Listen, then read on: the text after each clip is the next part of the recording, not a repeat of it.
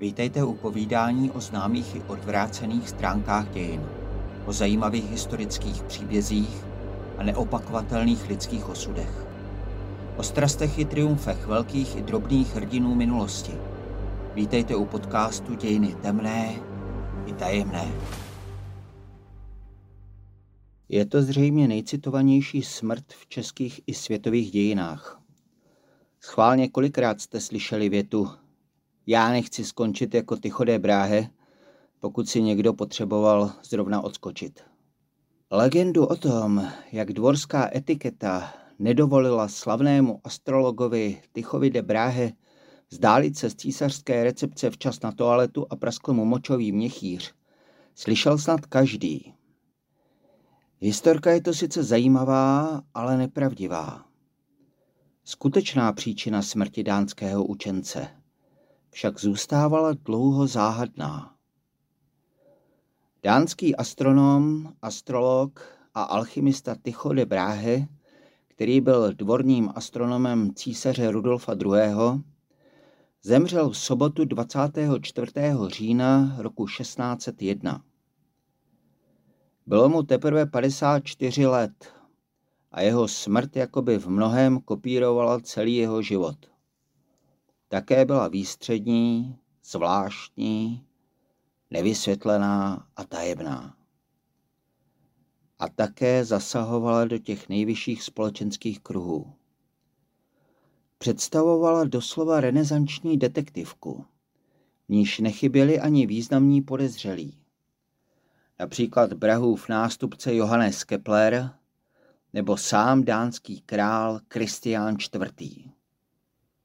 Až po staletích se ukázalo, jak to vlastně bylo doopravdy.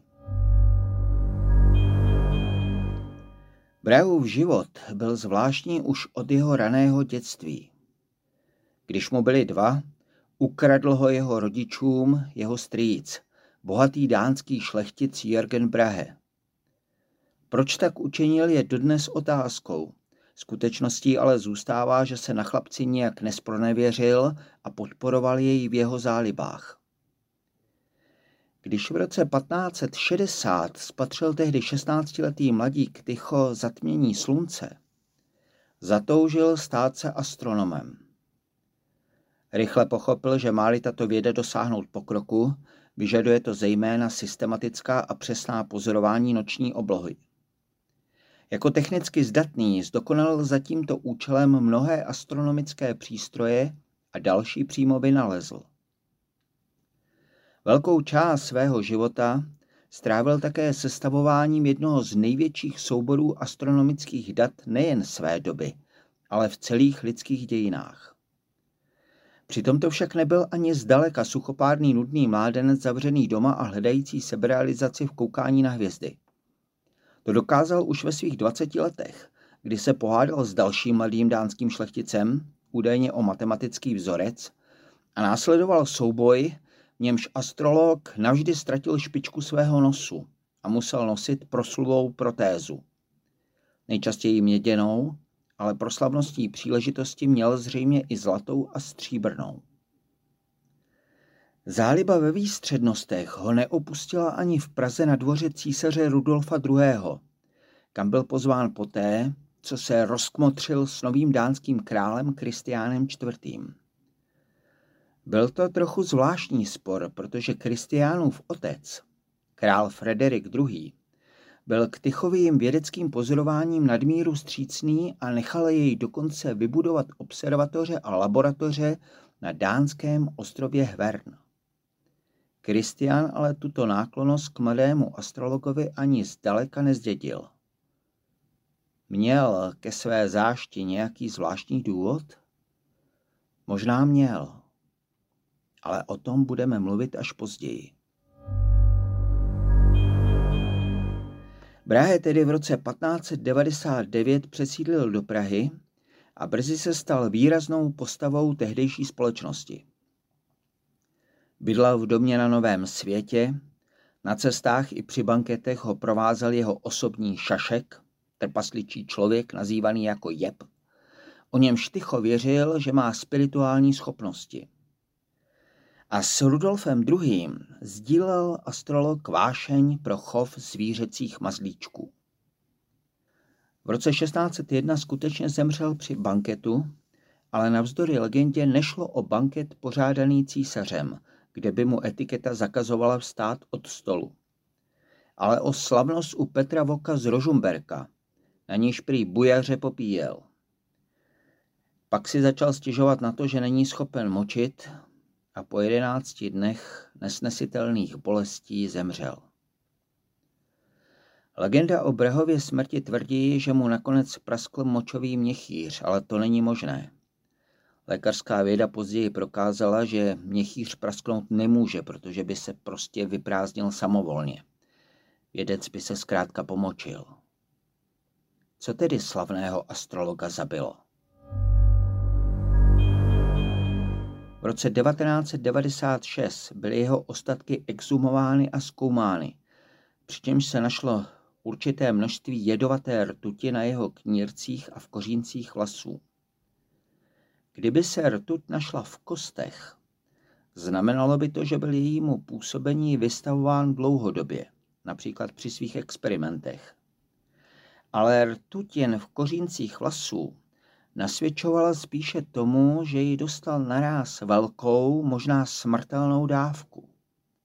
Že byl tedy možná úmyslně otráven. Kdo mohl mít zájem na jeho vraždě? Teď se vracíme k oné podivné nevraživosti mladého krále Kristiána IV. Podle některých historiků měl totiž charismatický bráhe románek s jeho matkou, což mu Kristián údajně nedokázal zapomenout.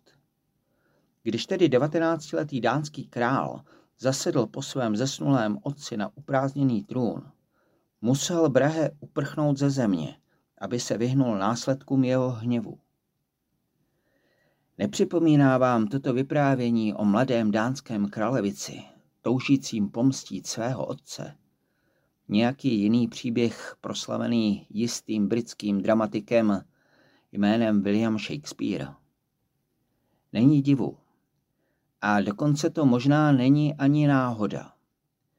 Někteří literární historici opravdu zastávají názor, že Shakespearea inspiroval při psaní jeho slavného Hamleta dánský král Kristián a skutečně právě tento jeho spor, který měl mít s Tychem. Dánský panovník však nebyl jediný, kdo mohl mít zájem na Brahově smrti. A také další potenciální pachatel nosí slavné jméno. Ze skonu dánského astrologa totiž nejvíce těžil jeho následník, jimž nebyl nikdo jiný než Jan či Johannes Kepler, protože Brahe po sobě nezanechal zákonné dědice. Měl sice více dětí, ale protože se oženil s prostou ženou, nebyly považovány za legitimní dědice jeho majetku. Unikátních brahových údajů z astronomických pozorování, včetně onoho katalogu více než tisíce popsaných nových hvězd, se tak po jeho smrti zmocnil právě jeho žák Johannes Kepler. Manželé Gilderovi ve své knize Nebeská intrika z roku 2004 naznačují, že Kepler ve skutečnosti Braha zavraždil, aby se k těmto datům dostal. Nepředkládají ale pro svou teorii žádné důkazy. Nový výzkum Brahových ostatků, provedený v roce 2010 pomocí počítačové tomografie, nakonec prokázal, že o žádnou vraždu nešlo. Rtuti přece jenom nebylo tolik, aby mohla způsobit náhlou smrt. Slavný astrolog zemřel v Praze přirozeně. Podle vědců ho zabili zřejmě civilizační nemoci spojené s metabolickými problémy a s difuzní idiopatickou skeletální hyperostózou, což je typ artritídy spočívající v nadměrném ukládání vápníku a kostní hmoty do šlachových úponů a vazů, zejména kolem páteře. Na vznik a rozvoj těchto potíží měl zřejmě nemalý vliv Brahův nezdravý životní styl, zejména jeho bujaré pití vína a obliba v konzumaci tučné stravy vedoucí k obezitě. Astrologa nezabil žádný tajemný mocný nepřítel. Nakonec ho zradilo jeho vlastní tělo. U dalšího dílu podcastu Dějiny temné i tajemné se těší naslyšenou Jaroslav Krutka.